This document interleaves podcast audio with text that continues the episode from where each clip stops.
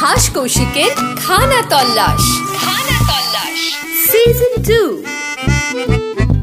খেয়াল করে দেখবেন, বৃষ্টির সিজন এলেই না, মনটা কীরকম যেন একেবারে ওই ছুমন্তর হোকাস ফোকাস হয়ে যায়।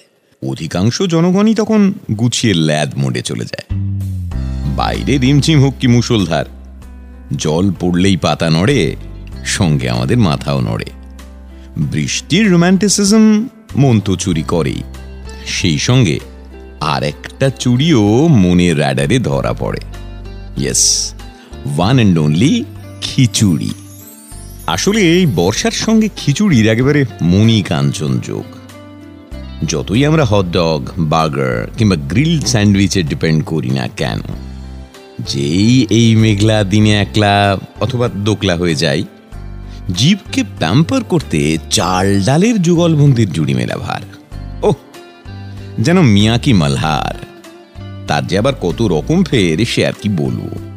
ভুনা, নিরামিষ, মুগের, মুসুরের মুগ মুসুরের কম্ব, ইলিশের সাবুর, ভোগের, একেবারে ভোগবাদের চূড়ান্ত। খিচুড়ি নিয়ে বাঙালির আবেগ আর রোমান্টিকতা এক কথায় অতুলনীয়।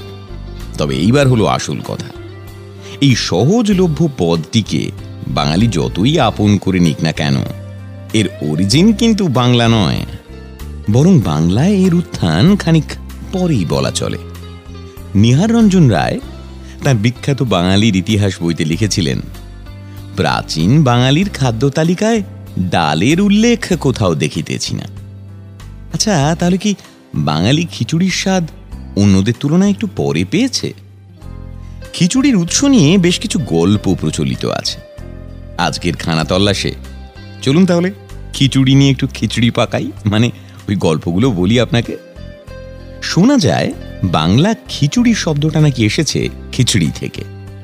আর এই খিচড়ি শব্দটা এসেছে সংস্কৃত খিচ্চা থেকে। এই খিচ্চা মানে চাল আর ডালের মিশ্রণে এক ধরনের খাবার, যেটা তৈরির কথা ভারতের প্রাচীন লেখায় পাওয়া যায়।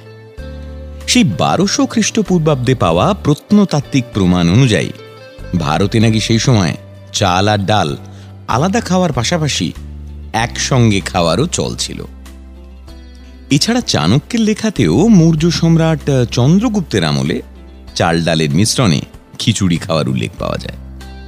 খিচুড়িকে রীতিমতো সুষম আহারের সঙ্গে তুলনা করে স্বয়ং চাণক্য লিখেছেন, এক প্রস্থ চাল মানে ওই ছশো গ্রাম মতো, আর সিকি প্রস্থ ডাল।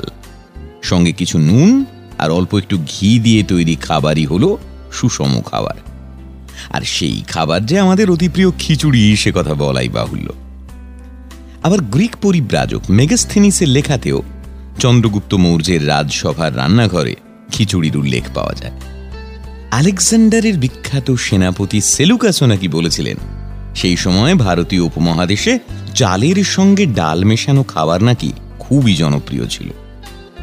এখানেই শেষ নয়। পঞ্চদশ শতকে রুশ পরিব্রাজক নিকিতিন এবং সপ্তদশ শতকে ফরেসি পরিব্রাজক তাভানিয়ারের লেখায় সেই সময় ভারতে খিচুড়ি খাওয়ার প্রচলনের কথা বলা আছে। বুঝতেই পারছেন? বাঙালির হেঁসেলের সহজ পাচ্যই পদ্মার ইতিহাস কত পুরনো? আরও একটা ইন্টারেস্টিং বিষয় আপনাদের বলি। আমরা বাঙালিরা যেরকম মোগলাই খাওয়ার একেবারে সস্নেহে পেটে চালান করি, সেই রকমই মুঘলরাও এই খিচুড়ির স্বাদে মজে ছিল। বাবার বা হুমায়ুনের সময় খিচুড়ির উল্লেখ পাওয়া না গেলেও আকবরের সময় থেকেই মুঘল হেঁসেলে খিচুড়ির অনুপ্রবেশ ঘটে। আসলে আকবরই ছিলেন প্রথম মুঘল বাদশাহ, যিনি জন্মসূত্রে ভারতীয়। তাই বোধহয় খিচুড়ির প্রতি তার একটা অন্যরকম টান ছিল। তো সেই আকবরের রাজকীয় হেঁসেলে বিভিন্ন রকমের খিচুড়ি রান্নার কথা লিখেছেন আকবরের মন্ত্রী ও ইতিহাসবিদ আবুল ফাজাল।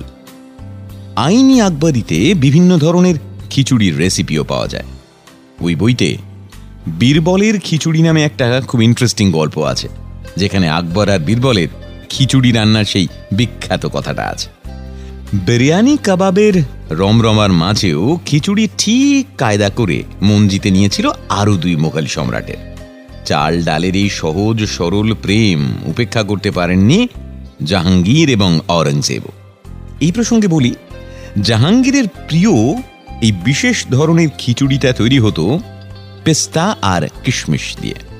ইনফ্যাক্ট জাহাঙ্গীর ভালোবেসে সেই খিচুড়ির নামকরণও করেছিলেন। লাজি জান। সম্রাট আওরঙ্গজেবের আবার প্রিয় ছিল আলমগিরি খিচুড়ি। এই খিচুড়িতে চাল ডালের সঙ্গে মেশানো হতো নানা রকমের মাছ আর ডিম।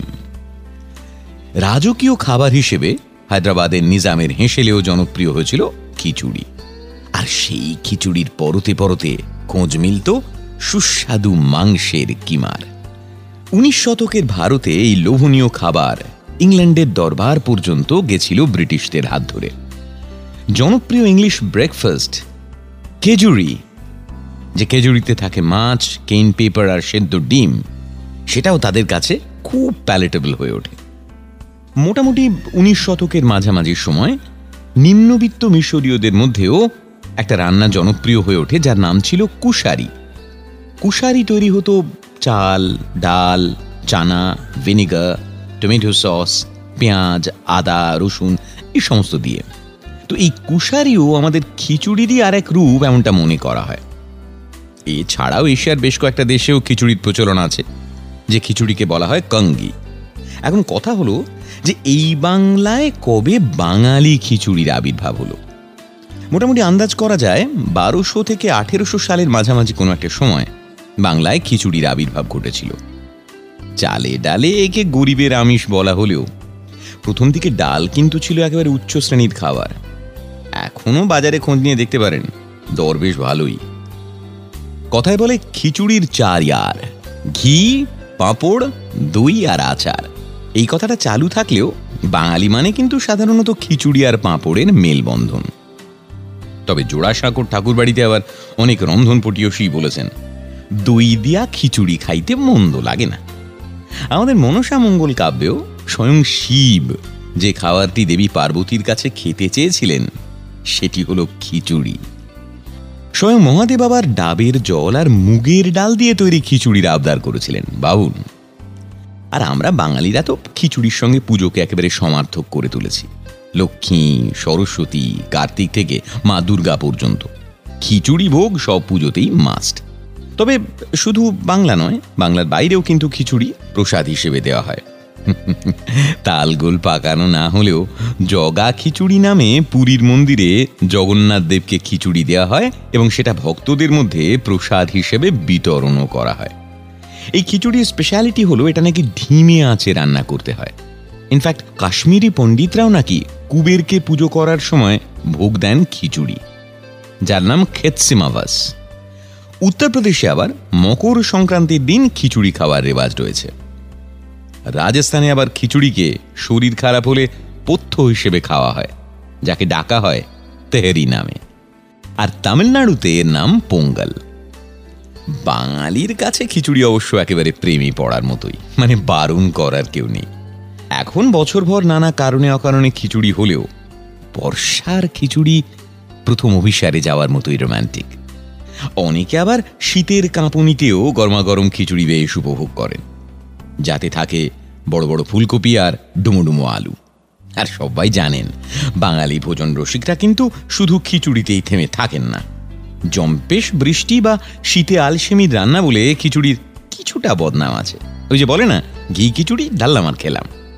তো সেই বদনাম ঘোচাতেই সম্ভবত বাঙালিরা তেলে ভাজা, ইলিশ মাছ ভাজা, ইলিশ না পেলে অন্য যে কোনো মাছ ভাজা, ডিম ভাজা, চাটনি, পাঁপড়, এইসব নানা রকম উপকরণ আর ওপর থেকে বেশ উদার হয়ে ঘি ছড়িয়ে চোখের পলকে এক প্লেট সাবড়ে দেয়। আর খিচুড়ি কিন্তু বেশ পুষ্টিকর খাবারও বটে। তাই বৃষ্টি আসুক বা না আসুক, আজ বর্ষা ভেবে বাড়িতে খিচুড়ি হতেই পারে। গোপাল ভাঁড়ের খিচুড়ির গপ্প তো আপনি জানেন, তাই আজ আর সেটা বললাম না। তার চেয়ে অন্য একটা ছোট্ট গল্প দিয়ে শেষ করি। নতুন বউয়ের রান্না করা খিচুড়ি মুখে দিয়েই স্বামী একেবারে মুখ কুঁচকে বলে উঠলেন